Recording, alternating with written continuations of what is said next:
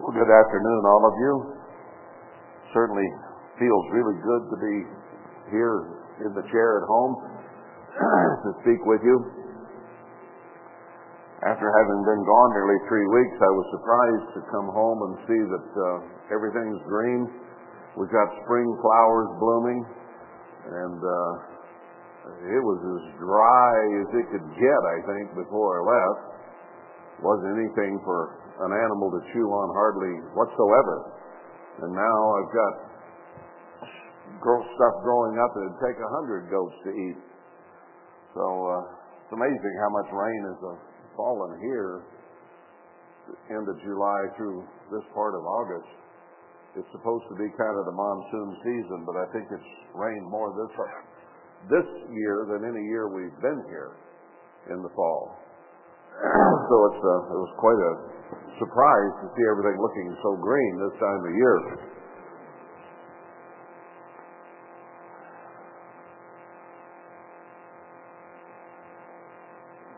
We are facing, in my mind, a very real crisis.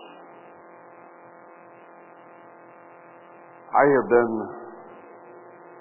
in mind to be back here for sure when 6 1 of the book of Haggai occurs, which begins tonight, the first day of the sixth month begins. And I've been watching this date really for years uh, to see where, when, and how it might have an effect. And I've been watching ever since certain knowledge came for over 26 years now for certain things to develop and it's been slower than I anticipated. Uh, even as, and I've said many times, I go back to my childhood, and here we were heading up toward 1972 in prophecy, the booklet we had clear back, I think, in the 50s. Uh, maybe it didn't come out quite that early, but I think it did. And that didn't happen, and now I'm an old man, and uh, still hasn't happened. And yet I knew that these prophecies of God had to be true, and they are going to come to pass. And as we watch today, they indeed are coming to pass, day by day, and more dramatically as the days go by. And I had no clue uh, when I got up this morning of a couple of things that have happened uh, recently. Uh, the first thing I noticed was that the stock market had dropped 1,008 points yesterday while I was driving home. Uh, checked some of the news, Fox News and one other, and they hardly mentioned it. It was kind of buried down in the subtitles. Uh, someone pointed out in an article, though, that 1008 was an interesting number, harkening back to uh, 2008 when we had that last uh, financial crisis. Uh, you know, they can manipulate that stock market up and down pretty easily. And toward the close, they may have tacked on two or three or taken off two or three points to make it come out there, just like they can plan to knock buildings down on 911. Uh, that type of thing can be manipulated very, very easily. Uh, but the Fed chairman yesterday in uh, Jackson Hole, Wyoming, at their annual meeting, said that they're going to continue to raise credit, um, the credit rate, uh, probably three quarters of a point and maybe another three quarters next month. And what they've raised it so far has caused the housing market to start crashing.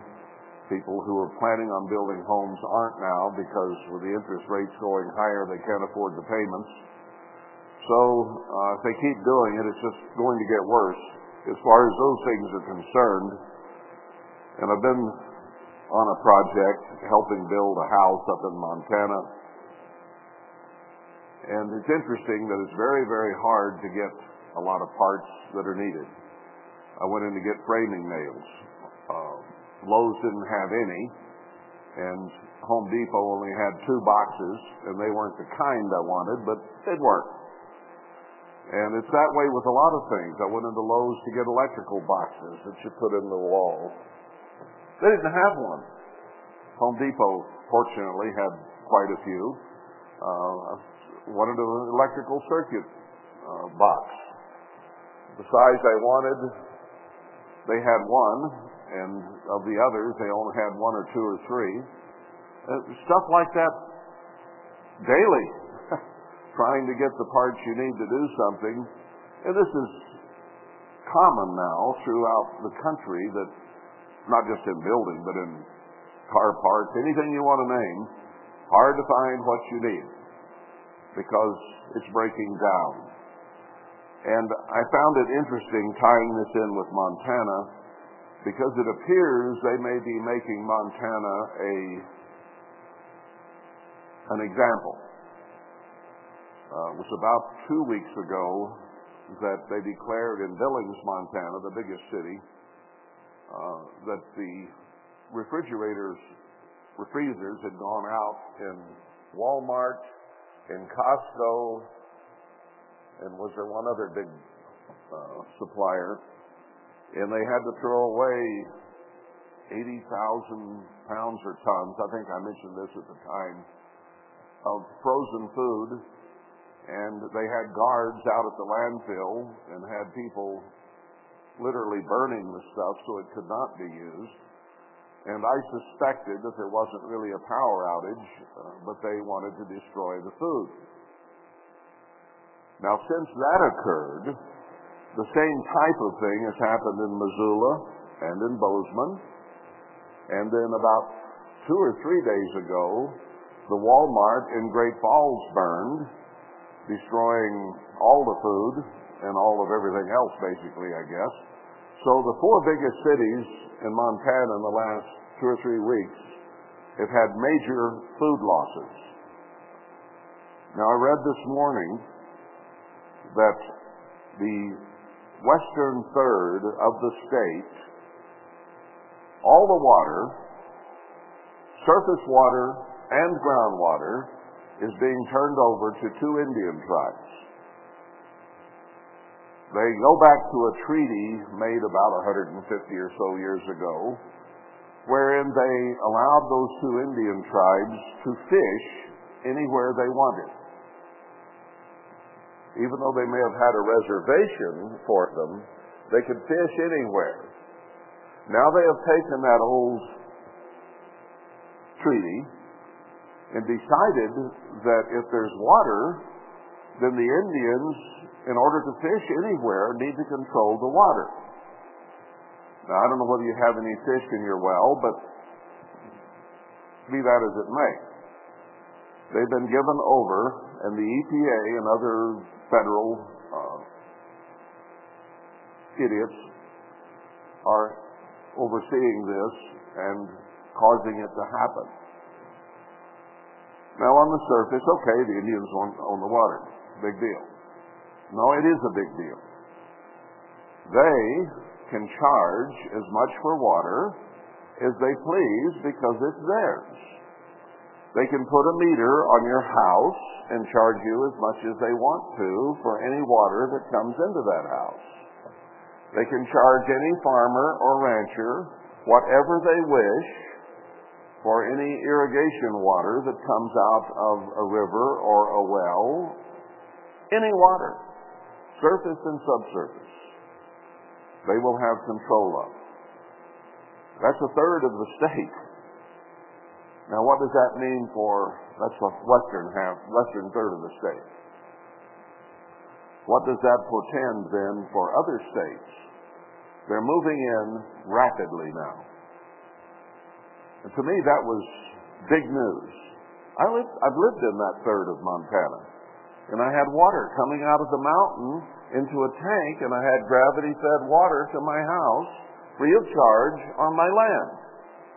If I were living in that same house today, the Indians would be able to come in and tap my tank up on the mountain and charge me for the water that has been flowing freely into the house for all these years, as much as they wanted. you don't get very far without water.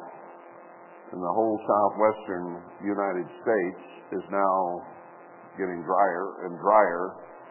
We are in a, a little bubble here, getting as much rain as we have and having spring flowers today. But the lakes and the reservoirs are drying up. Lake Mead and Lake Powell are lower than they've ever been, and I know, I know this is old news, but they're getting lower every day. And pretty soon, Phoenix and Tucson and Las Vegas and Los Angeles will have no water. Uh, Europe is in a 500 year water crisis. Terrible drought. The major rivers of Europe are drying up. They can't float barges on them to haul coal and wheat and whatever. And their internal rivers have been one of their major sources of transportation the Danube, the Rhine, uh, and so on. They're drying up, just like the Colorado River's drying up. So these things are going on.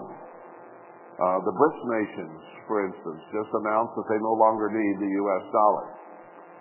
Those are some of the biggest economies on earth.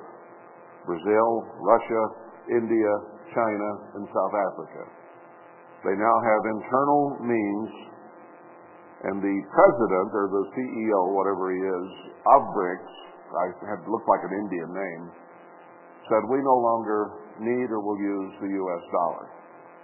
Now, we've been saying and understanding for years that when the petrodollar went down, the U.S. dollar would go down and it would be over for this country. And that is now occurring very rapidly, and no one's going to want the U.S. dollar.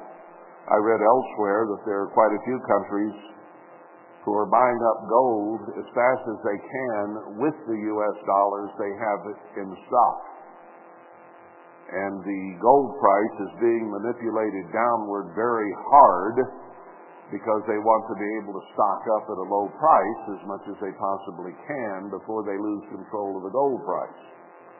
And the BRICS countries are now using gold, and they've been stockpiling gold for years because they knew that paper dollars would become worthless and they wanted something of real value. So and it's already old news by now that they are planning on executing Donald Trump if they find any evidence of any wrongdoing. And that's by the head of the CIA. That's not just some minor representative from Iowa. That's the head of the CIA saying that. So on and on it goes. Well, what I, the other thing I saw this morning the thing that beyond these things that are happening prophetically that I've just been talking about, uh, I thought, well, I'll go to CGG's website. I haven't been there in a while, and uh, see if there's any news or announcements. Well, John Ritenbaugh, who had been recovering from COVID at 80, age 89 and unable to do much of anything, had gotten a little better over the last month or two and was even able to sit up in a chair and deliver a sermon or two, I heard. Uh, and then about a week ago, eight days, whatever it was, he had a major stroke. Uh, he's been in the hospital. He can hardly speak, uh, almost unresponsive. They, the doctor got him to he's able to spit out his own name, and then the uh, physical therapist that was there tried to get him to speak again and could not, and he's refusing to eat. Um, he's not in very good shape at all, and the doctor said that he is susceptible to more strokes because the main artery has hardened, and that could cause it. And what it all boils down to is, I would say, based on the three reports I read on CGG's prayer site, is he probably only has days, at most weeks or a month or two to live uh, with the current medical condition that is there.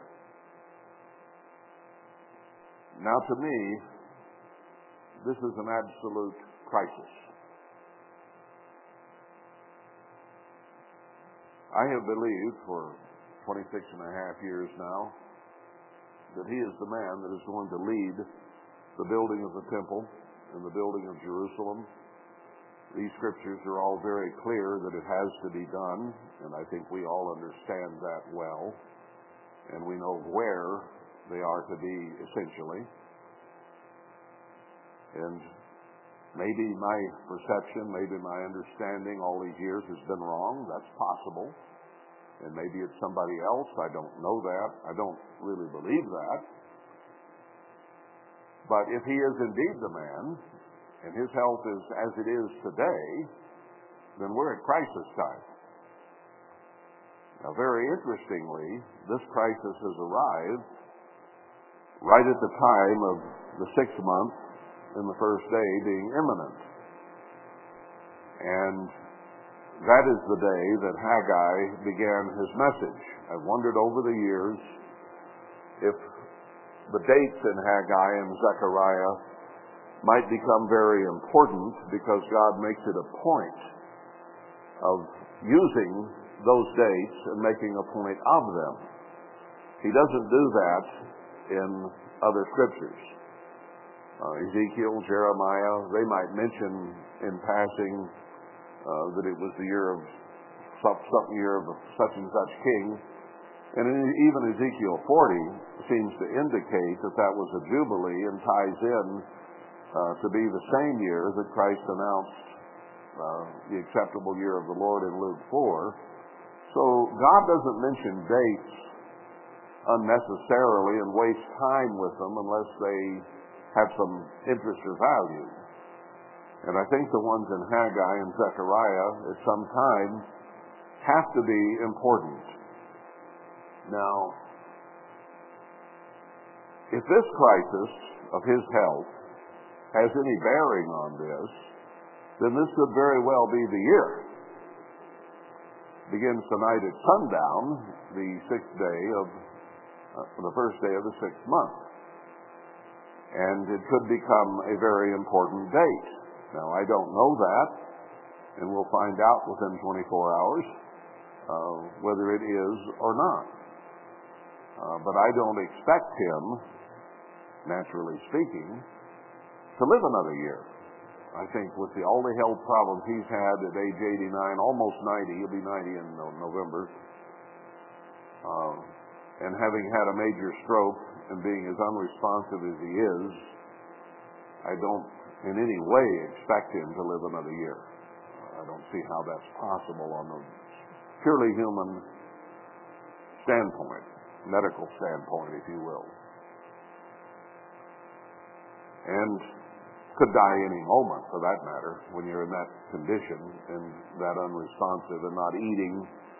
Uh, that can happen real fast. So I consider it a crisis in time. Uh, if he is to be indeed involved, then some healing needs to come, and it needs to come soon. Uh, and it may be that God has caused this to occur at this time because it indeed might be the right time. Now let me remind us also of scriptures that I know we know well and I know well, and since 8 o'clock or 7.30 this morning, whenever it was, uh, a lot of those scriptures have been going through my mind because I thought, is this indeed the crisis? Is this the time? And it reminded me somewhat of Zephaniah, where chapter 1 talks about he, how he is going to destroy all the idols in the land and then he uh, goes through and shows the financial crisis and financial crash that is going to occur. You go to chapter 2, and he talks about a people who should come out of the cities and go to the wilderness before the crash comes, and that if they are humble and meek, maybe God will preserve them through the trouble that is coming. And that then, in one part, becomes part of the crisis because with the stock market dropping that fast, that will have ripple effect on a lot of things, and it may continue on down, and that crash may not be very far away. It's been right on the edge for a long time, and they may have given us a sign with 1008 to show that because they like to brag about what they can and will do. And they've been building movies now for decades telling you what is coming. I think George Orwell was probably one of them. He wasn't just telling us what might happen in 1984. He already knew. How could he write all that stuff if he didn't know what they were planning to do? Albert Pike knew before the turn of the century of the 1900s what they were going to do, who would be in World War I, World War II, and predicted who would be in World War III, and it is shaping up exactly as he said. Satan is known all along. God has known all along. And Satan has allowed and taught his followers all along some of the things that needed to be done and has inspired them to go certain directions to cause it to happen. So I have no doubt George Orwell knew. So he wrote a book and picked a date, 1984. We're way past that, but the things that he said would happen are now happening. Just like we're well past what Herbert Armstrong said of a lot of things that would happen, and they're now happening. So Satan gave his synopsis, and God has given us his, and it's all taken longer to develop on both sides than either side would have naturally thought. But now it's shaping up very, very rapidly and the financial crash then becomes part of the crisis in time. Because God tells them to gather before the crash. Now, how soon is the crash going to be? I think it's not very far away. So, indeed, the time for that gathering might be very near. Maybe imminent. Who knows? We'll see. Another one is Ezekiel 5 through 8. Chapter 5, he goes through and shows that Ezekiel was to lay on his side for Judah and Jerusalem 430 days, and that each day would be as a year. says it right there. Each day is a year. Now, the only time that at least I have been able to identify of a 430 year period that had to do with Israel and Judah was the 400 years from the time of the Roanoke colony being established and probably moving in inland and surviving. 430 years later was August, or July actually, of 2017. And he did not say that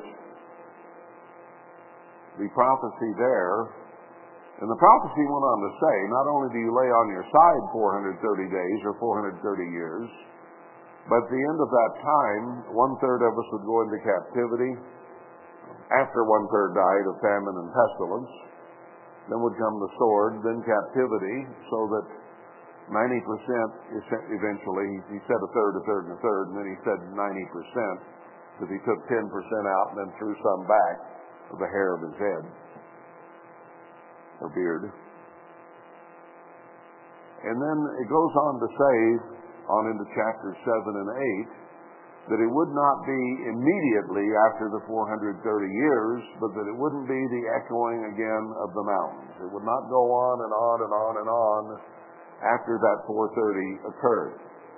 Here we are, uh, just past the fifth anniversary of, I believe, that prophecy coming to pass. And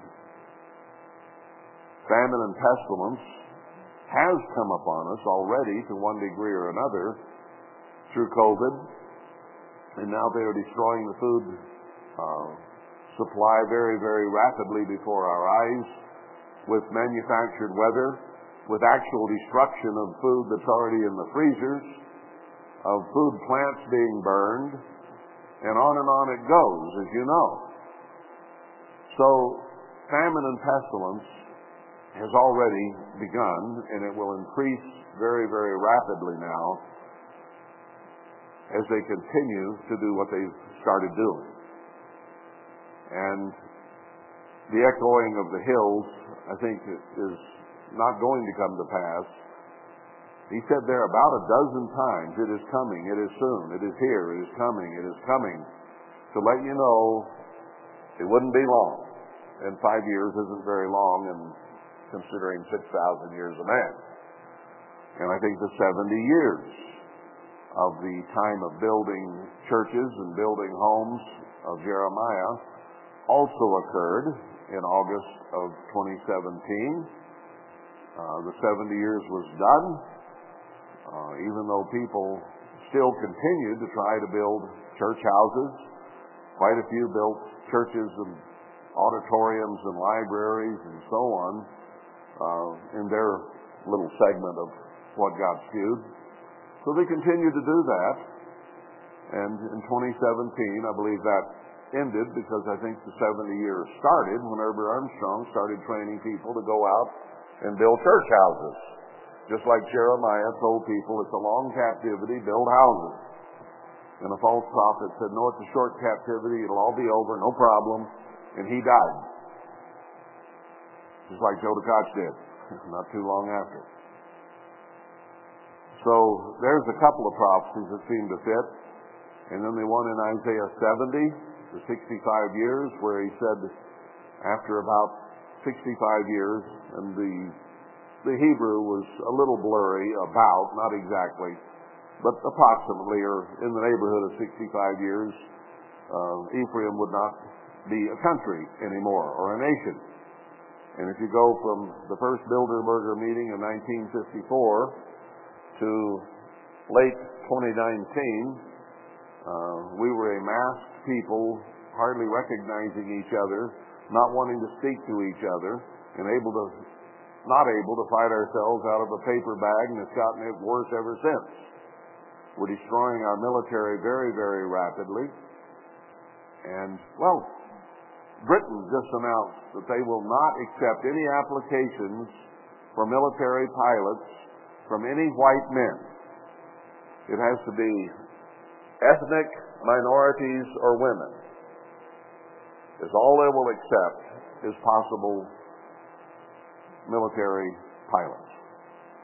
Now, how sick can you get? I mean, this, this thing is obviously so deliberate. You know, you can just pick things from here, there, and everywhere like this. It's, it's becoming universal. And Europe has to go down just like the United States has to go down because they're part of Israel. And they're fast doing it. They're projecting that millions of Europeans may starve to death or die of cold this winter because of what the United States and NATO did in sanctioning Russia and forcing them to make deals with other nations and getting rid of the U.S. dollar. A sanction means nothing if you don't need the dollar in the first place. So it's over. It's just over.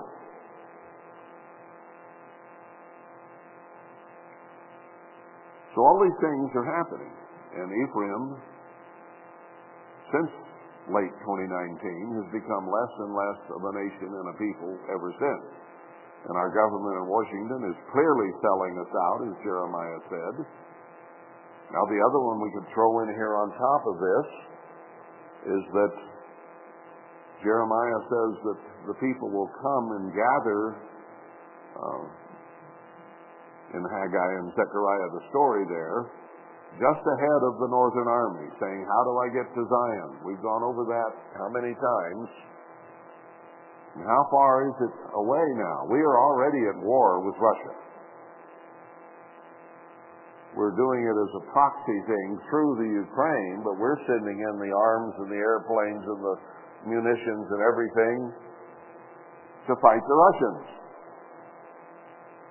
You think the Russians are blind to this? They know U.S. and NATO are supplying that stuff. They haven't escalated it yet. We haven't escalated it yet, but it's going on, and we're already nose to nose with China, Russia, and those nations that God says are going to destroy this country. And Israel and Iran are in the mix as well. So, if it's not here, it's very, very close.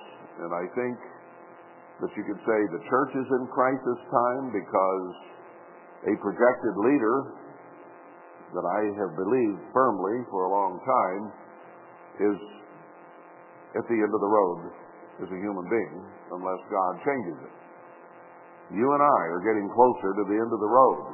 Uh, some of us are standing pretty close to the exit.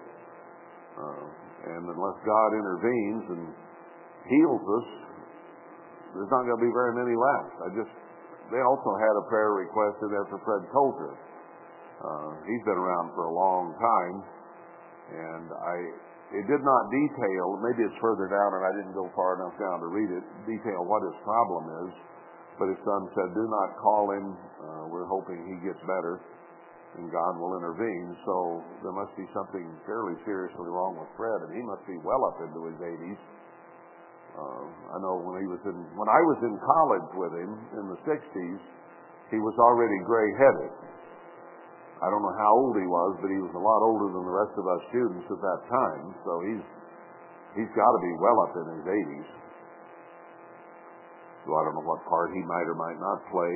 Uh, he may die, or God may use him. Who knows? Uh, it's interesting to me that God said there in Haggai, "I will stir them to come," and we've been over that many times. You and I have no idea who or what that will be. We can't read the hearts. We can't know what anyone really is truly thinking in their heart of hearts. We can't know those things. But God does. And I've always thought it will be quite interesting to see out of the 100%, the 10% that He brings, and who it will include. There are bound to be people there that you and I know just because we know a lot of people have met over the decades. So there's bound to be, maybe not in every case, but a lot of people that some of us knew or know will show up. It'll be interesting to see who does and who doesn't. Just like it was very interesting to me when the church started coming apart, who was faithful and strong in truth and doctrine, and who just gave it up people that I thought were pretty strong and were probably would be faithful just gave it up and uh, accepted a paycheck with scotches and so on and gave up the truth. And not just that were employees of the church, but other people in the congregations that you thought were pillars turned out to be lumps. And people you thought were lumps turned out to be pillars. So who knows? Nobody knows but God. And I find it exciting to see. Now, that's assuming I'm there, and I hope I am. Um, and I pray that I will be. I'm here now, and I hope I stay. Unless I cork off or whatever. But I, I very much look forward to seeing who that I might know shows up and who I don't know shows up. But this thing could be beginning very soon based on conditions in the nation, the world, and now a crisis in health of one that I feel God designated as a leader. You know, maybe I'll be proved to be wrong, but I don't think so. I don't think so. I believed it for 26 and a half years. I'm not going to give it up now. We'll see. uh, but these prophecies, these scriptures cannot lie. They do not lie. They're truth. Now, what you or I might think about personalities or people, we'll see. But the scriptures do not lie. Thy word is truth. And Haggai and Zechariah make it very plain that the temple has to be built at the end. And we've gone over so many of these things so many times, but I, they just kept going through my mind this morning, reminding me of the things that we've seen in the scriptures. And God said this would occur right at the point where there would only be old men who had seen worldwide at its best. And they could compare and show that the latter temple was greater than the former. And it's getting to the point, that's got to be real soon, because the church is aging rapidly. And we sure we still have people in the church who are younger, but they didn't see that. I've reviewed my mind this morning. Herbert Armstrong's been dead over 36 years. That's over half a lifetime, if you use 70 as the standard, since he died. And young people in the church never heard him. They've learned about him, but they didn't ever hear him speak. They may have seen tapes, but they didn't know the man. I knew him personally. And not only that, but the church reached its zenith of spiritual power long before it came apart. It came apart after it had already come apart spiritually. And I still think it was in the late 60s where it probably reached its greatest strength spiritually maybe mid 60s, because it seemed to sort of head downhill after that. In the student body and the congregations, uh, there were still people coming, the numbers were still there, but the power, and I particularly noted, healings seemed to become fewer and further between. We weren't getting the same kind of healings we were back in the 50s and the early 60s. There were some, yes, but not like they had been.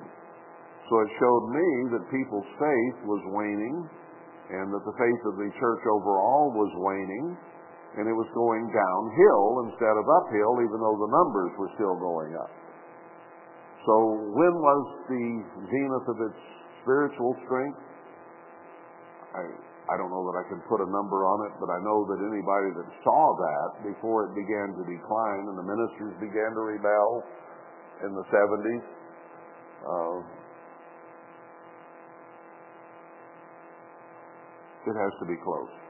Because anybody who could look through mature eyes, say at the mid 60s to 70, at it, and will be able to still be around to see the latter temple in its glory, and it isn't even here yet, has got to be pretty old. I would have to be one of the younger ones that saw that because I'd just entered college. I wasn't 40 or 50 or 60 years old. My dad was there during that time, but he was already an adult, and he's long been under the bottom of the grass since 2000, so he's not around to see it. Uh, he saw it before, but he's not around anymore. So he can't qualify to be one of the old men to see all this and I barely can. So, got to be soon. Well, is this it? I guess that's a question. Here in Haggai, he addresses Zerubbabel and Joshua, who are going to be the two leaders of the end time church, the Philadelphia era says in verse 2, Thus speaks the eternal of hosts, saying, This people say, The time is not come, the time that the Lord's house should be built. And I, when I began to understand Haggai and Zechariah back in, really in 90, January of 96 and from there forward, I had a clue back in 81 when I told Herbert Armstrong a man would rise in the church and put himself in the place of God. And that man, Joe Tkach, was in the room when I told him that. And I think God used me to let Mr. Armstrong know that there would be one arise who would arise uh, and call himself God. Now, he never did say, I am God, but he put his belief and his teachings above God's teachings. In which you put your, your beliefs and your teachings above God's teachings, you're saying that you're higher than God because your teachings are more important than God's. So he did just that. I went home and preached a sermon in Helena and Great Falls, Montana in 1981 telling them about this because in that conversation Herbert Armstrong told me he was Zerubbabel. So, man, I went home and started digging through Haggai and Zechariah to see what that was all about. and uh, as it turned out, I believe he was a minor type of Zerubbabel. He did build a church in the end time. And his son may have been uh, a type of Joshua who was filthy in many respects. Uh, so those were, I believe, minor types that fit the scriptures, but they weren't the final ones. And that's what I had to come to see, is that Haggai and Zechariah, when it talks about the former and the latter temple, weren't talking about something back in Christ's day or Solomon's temple. It was talking about two churches that would be here at the end time. One would come and it would go, and another would arise. Now we've seen one come, and we were part of it, and we saw it go. And now we are waiting the arrival, the arrival of the latter temple. Let's become, I think, very clear. Um, Worldwide Church of God and Herbert Armstrong could not have been the latter temple. In other, they never built the temple. They never built Jerusalem back. The uh, defiling of the temple did not occur, and the flight to a place of safety did not occur. Now, in spiritual terms, they did. Uh, Joseph Tkach defiled the church, or that temple, and led it back into Babylon, which Zechariah 5 says clearly two unclean birds would do, he and his son, and set the base back in Babylon. The story's very clear. Ezekiel 16 is very clear uh, when you understand it. It's a parable and a riddle both. No, no, not 16, 17, I guess I'm talking about. 16 is where he calls Israel a great whore. 17 is where he gives the parable and the riddle uh, that a man would arise of many feathers, different colors, different races, and it would not grow into a stately tree, but into more a bush-like proportion, and its roots and everything would turn to the man, which is what happened with Herbert Armstrong and Worldwide Church of God. Uh, we saw more film clips of him coming off an airplane waving than we did hear about God. Uh, so that indeed happened that way. And then it said another one would come along and shake hands with him and say that he would follow in his footsteps, but then he would not. And that he would die. And that his son would take over. And that that, he, that also would not work out. And that's the way it happened. And then it says he's going to take a sprig and create a new tree out of the dead, the dead wood. And that's what we're waiting for to happen. The rest of Ezekiel 17 has occurred. That's the only thing left at the end of the chapter that has to happen. So how could worldwide have been the latter temple when it has to exist until the end? when the two witnesses have to come there and preach to the world 1260 days and die in the streets of Jerusalem, which is not yet even built. It has to be built in its own place there in Zechariah 12. It says it has to be built in 70 weeks in Daniel 9. Well, that Jerusalem in the Middle East has been there now for thousands of years, and the Arabs built it and say so. So a new one has to be built within 70 weeks. And then it will be defiled by the beast power, and the beast power has not arisen, but it's rising out of the sea right now with its shots and inoculations and chips that they're starting to introduce so that pretty soon you can't buy or sell without the chip. It's already being done in some places on earth. And it is going to spread, and they're actually talking about it in our government now. The U.S. government is right now, today, according to their own announcement, creating a digital chip to implant in us. And without a government check based on your social credit score, you won't be able to buy or sell, and you won't be able to without that chip.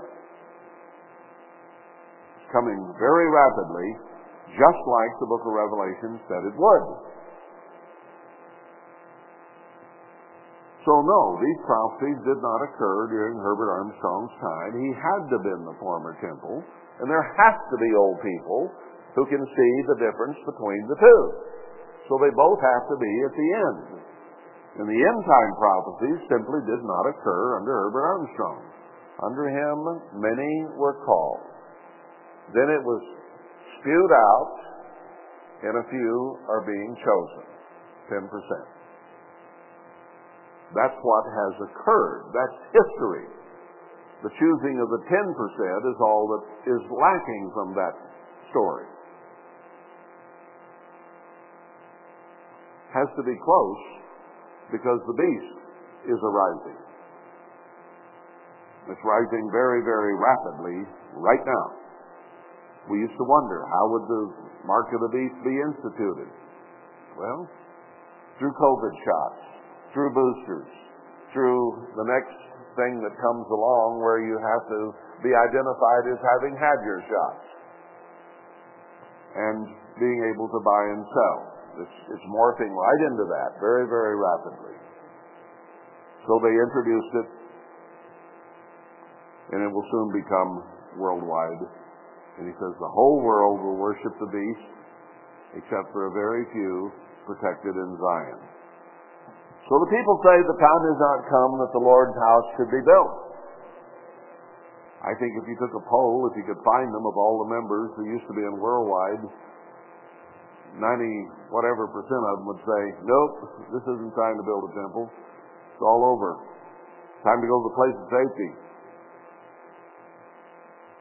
Then the prophet's word said, Is it time to dwell in your fine homes and this house lie waste? Consider your ways. Get your mind on my temple. Get your mind on my house, not your house. You sow much and bring in little. You eat, but you have not enough. You drink, but you're not filled with drink. You clothe you, but there's none warm. And he that earns wages earns wages to put it into a bag with holes. Isn't what I just read pretty much the way things are right now? Yeah, it's getting worse every day that goes by. Consider your ways. Go to the mountains and bring the wood and build God's house. And I will take pleasure in it, and I will be glorified, says the Eternal. You looked for much, and it came to little. And it's coming to less and less as inflation rages and supply lines get shut off, and normal everyday living that you and I have enjoyed for the last decades is coming to an abrupt end. The heaven has stayed from dew, and the earth has stayed from her fruit. Shut off the fertilizer, change the weather patterns, and no food. Famine and death come. And I called for a drought upon the land, and upon the mountains, on the corn and the new wine, and upon the oil, and upon that which the ground brings forth, and upon men and upon cattle and upon all the labor of the hands. Europe is drying up and dying as we speak. Their fine vineyards are withering. The rivers will not produce water to irrigate. 500 year drought in Europe. Here, farmers, ranchers are selling millions of cattle, having them butchered. Price of beef is up, but they're killing the mother cows now. And if they don't have calves, there won't be beef for years to come because they can't feed the cows now. They don't have water for them now. So what he's saying here is happening right now upon the land. The corn crops are failing. The hay crops are failing. Oh, I can drive through, and I just drove through Idaho, and there's quite a few irrigated potatoes being grown, some corn being grown. But there are many parts of the nation where it's going to be a very, very poor harvest. And they've even said the potato crop there is going to be way down over past years. And other parts of the Midwest that normally produce a lot are producing a lot less than usual. There's just not going to be enough food to go around. And they're killing chickens by the millions and turkeys. And on and on it goes. Echoing the words of Haggai in the words of Isaiah, Jeremiah, and Ezekiel, and all the rest of the minor prophets. And then it says, Zerubbabel and Joshua and the people actually obeyed the voice of the eternal and began building the temple. And God said he would be with them, and he stirs them up to do it. And then he says in chapter 2, this is on the last day of the Feast of Tabernacles, the 20th, 21st day of the seventh month. Uh, speak to the leaders and the people, saying, Who is left among you that saw this house in her first glory? The gathering will have occurred, and then the question will be asked How many of you saw this when worldwide was at its best? And what do you think now of what you see after the latter temple starts coming together? Is it not, in your eyes, in comparison of it, as nothing?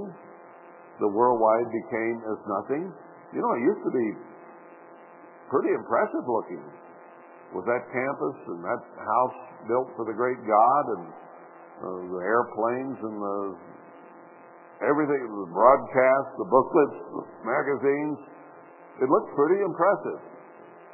But when this is done, it'll be nothing in comparison.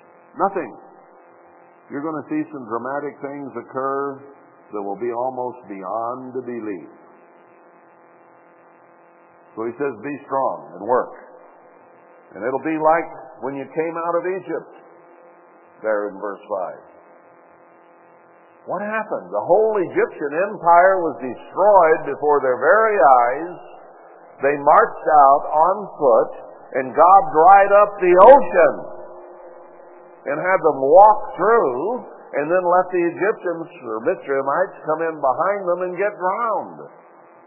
And he says it's going to be the same kind of deliverance. Do we get the picture, brethren? God is going to do great things.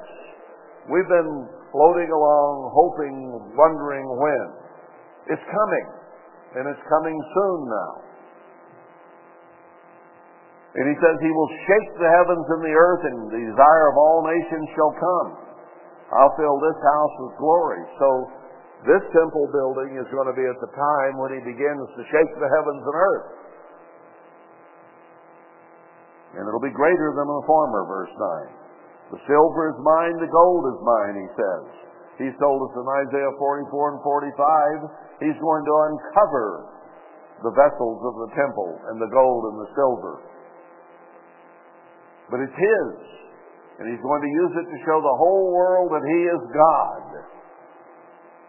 Now, people have ridiculed me, and they've even put me down and disrespected me over the years because I felt that I knew the man that God had chosen to do this.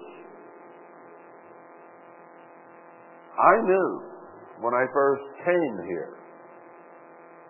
I knew before any of you were here, this was the place. Because God had said, prepare a place near here. That was Beaver Dam, Arizona. And that was near Zion. And here we are near Zion. So I knew it was near here in 1994. And in 1996, he showed me Zion was the place. Then I knew precisely where it was, where the promised land was and where Zion was. So I began looking for a place out here before any of you had ever, most of you had ever even heard of me. Because I knew this was the right area. Now, I never, in my human stupidity, figured out that Jerusalem had to be nearby. I knew where Zion was. I knew where the promised land was. I just hadn't thought of where Jerusalem was or might need to be. And along time comes a guy, knocks on my head, and says, You want to know where Jerusalem is? My ears and my eyes came wide awake and was open. And the thought crystallized. Well, of course I do. If we know where Zion is, we know where the promised land is, you might as well know where Jerusalem is, right? It's got to be built. And he showed me. And he showed me a lot of petroglyphs and a lot of history and a lot of things that indicated where Jerusalem is. And indeed, in our hymn book, we sing that Jerusalem is north of Zion, on her north side.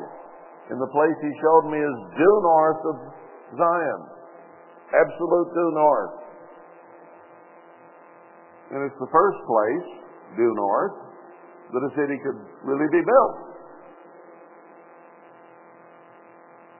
So this man is about as weird as people come. I, I think we all pretty much grasp that. He's in jail right at the moment. But I believe God has showed him, as Isaiah 45 says, where his treasures are. And God is going to uncover those treasures. And he may do it with a great earthquake, and I'm sure we're going to be involved because he tells us that we're associated with the silver and gold that is his here in Haggai.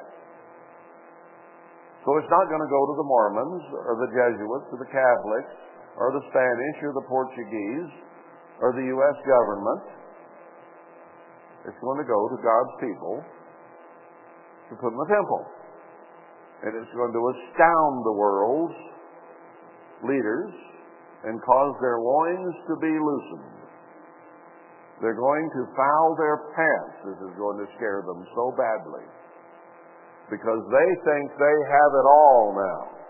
They are going to be the world ruling elite. And they will be in charge. And they'll have the rest of the world as peasants. And then someone's going to turn up more gold than they have. And temple treasures. And historical records that prove the Bible to be true. And they will hate it with a passion.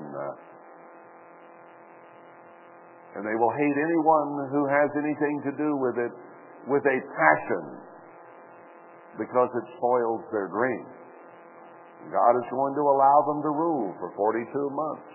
And He's going to have two people right in their face the whole time. and then it's going to come to a crashing halt. But he's talking about there in Haggai. This isn't something that happened a long time ago. It isn't something that happened in worldwide, because worldwide is gone. This has to happen here right at the end. Then he goes on down and defines holiness, because holiness is required. He says, Be you clean that bear the vessels of the eternal in Isaiah 52. So we can't have filthy conduct. And then he says, Consider from the time things were really bad, and they've been bad in worldwide, and now they're getting bad in the nation. from the 9th and 24th, I'll bless you. And that finally, the fruit will come on the trees and produce where it hasn't been. Well, it hasn't been since I came to a knowledge of these things for 26 and a half years. And now I feel that it's time for these things to happen, and you'll say, oh, well, it hasn't, it hasn't. And then God says, now it's going to happen. Wow. And He says He'll shake the heavens and the earth. So it's right at the end. Zechariah picks it up there. You know, we can't go up and build Jerusalem, even if the people were to come now. The U.S. government, BLM, controls that land. And they would stop us immediately if we were to start building on that. Something has to change politically. The crash has to occur. We're going to have a civil war. A lot of alternative writers are saying that now, but Jeremiah told us that in Jeremiah 50 and 51 a long time ago. We know there's a civil war coming, and violence, ruler against ruler, and they probably will kill Trump. They might kill Biden while they're at it, and a few others. I don't know who all they're going to kill, but somebody's going to get killed because I can show you in Hosea and Isaiah and other places that our leaders are going to be killed. So when it happens, all we have to do is go back and say, God told us so. There it is. All these things are that way.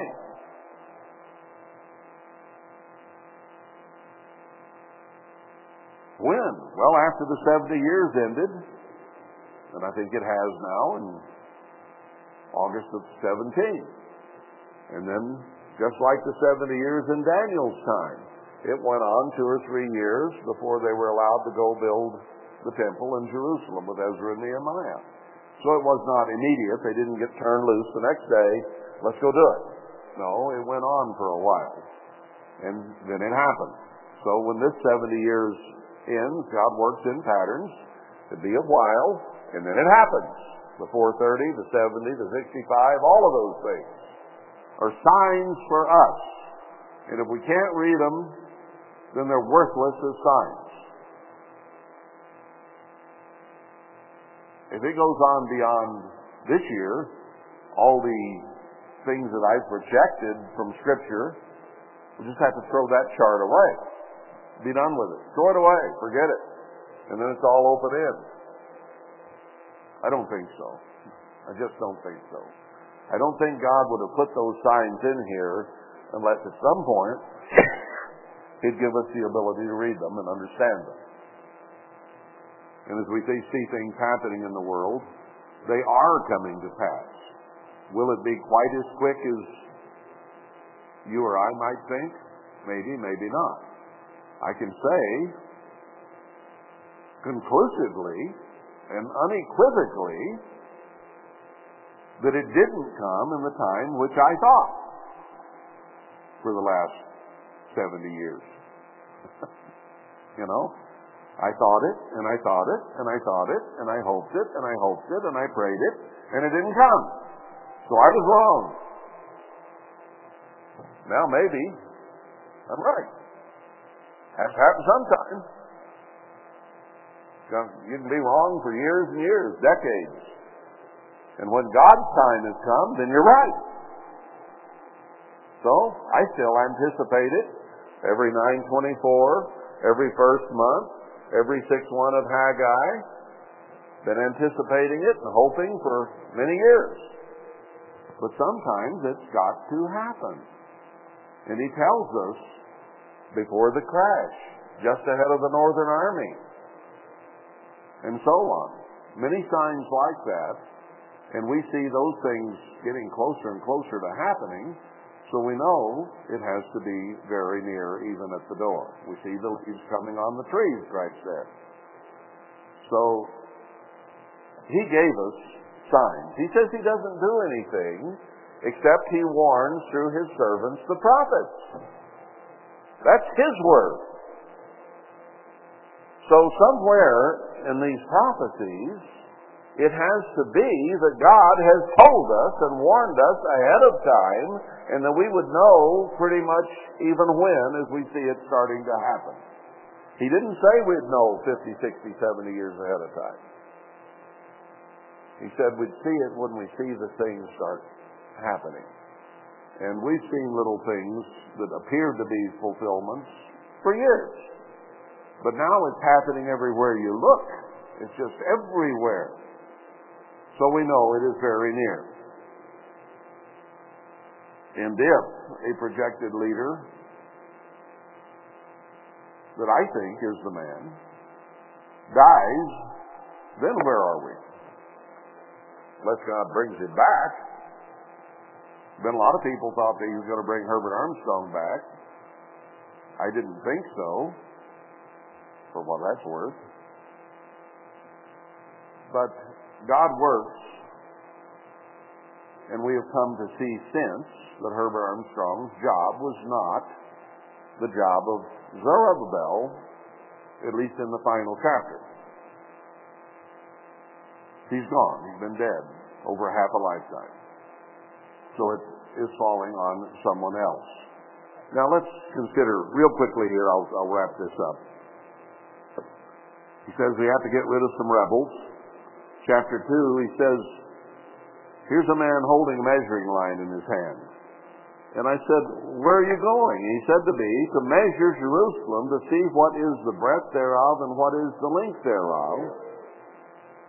And behold, the angel that talked with me went forth, and another angel went out to meet him, and said to him, Run, speak to this young man, saying, Jerusalem shall be inhabited as towns without walls for the multitude of men and cattle therein. Now, I've been pondering that passage for 26 and a half years, and I thought I might know who that young man would be, but I didn't understand fully what he was to do. Now, when I read it this morning, I looked it up on purpose because it had occurred to me how this might fit. It comes at a time when it's about time to build Jerusalem. He's holding a plumb line. It's time to build it. We need to know how wide it's to be, how long it's to be, where it's to be, how this is to be done. That's the context. So it says, run to this young man and tell him the time has come to do this. Don't take your time about it. Run. And I think the young man that I fingered then, in 96, is probably the same young man as then. He's older now, but comparatively, he's younger. He's probably in his 50s. That's still fairly young from my standpoint. Somebody in their 50s, I'll think they're just a pup. And they are, in that sense. But it comes at a time when it's critical. It's hurry time. Forget your house, build my house. That's what he says in Haggai. That's what he's saying here. It's time to run. Get this done. Well, we got a man that might be dying. I may have to call his son and say, run. Tell your dad he needs to get anointed. Tell your dad he needs healed. It's time to build a temple. I don't know. We'll see. He says that it'll be built as towns without walls, and the eternal will be a wall of fire round about, and be the glory in the midst of her. Flee from the land of the north. Flee from Babylon, and come to Zion, where you'll be protected and build it. That's the context. So yeah, it's time. When it's time, it's time, and then it's time to hurry. Leave the daughter of Babylon. Well, isn't that what the remnant is going to do? And God says, I'll take care of it. Right now, if you went up there and got on BLM and got your dozers out and started working, they'd run you off. But if Christ himself is a wall of fire around it, they can't touch you. And if he cracks open a mountain and shows his riches and gold and silver, they can't touch it. If we dug a hole in there and found it today, they'd come after it. But once he's on the scene and there's a wall of fire around, it's his. It ain't theirs. And they could send all the letters they wanted saying, that belongs to us. Well, those letters would probably go into the wall of fire. Because God is going to be in charge. And He's going to see that these things happen. Well, we don't have time to go into the rest of this, and we've been over it many times anyway, but it just hit me this morning several items of news, and especially that about John, that we've entered a crisis time. If he is to be involved, then this has to happen pretty rapidly. Uh, and the crash, we may have gotten yesterday even a hint that it's very much on its way. We'll see how that develops. But there needs to be time for God's people to gather, he says, before the crash comes. So he's got to let them know at some point that they need to do this. And then they have time to get it done. So there's a little time there. Isaiah 52 says of that flight, it won't be in haste, but do it. When it's time to flee from Jerusalem when the abomination is set up, it's very hasty. Don't even look back at anything in the house, any belongings. Just run. Because you'll have deer legs by then. Go. But this one, there's time ahead of the crash, ahead of the Northern Army, to find your way to Zion. Now, how long of time is that? A week? Two weeks? A month? Four, five, six months? I don't know. But time enough. That once you hear of it, you begin to go through the motions of getting the job done. And if God stirs them, then they're going to want to do something about it, wouldn't you think? So they're not going to say, oh, hey, well, God stirred me to go.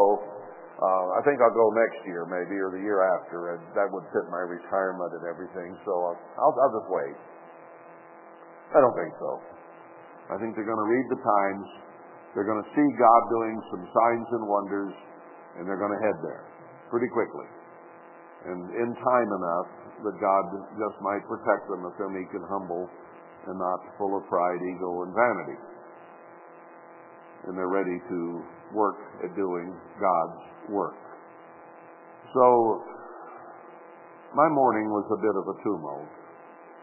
Uh, I spent from about 7.30, 8 o'clock thinking and praying and looking at a few scriptures and back and forth till it was time to come here.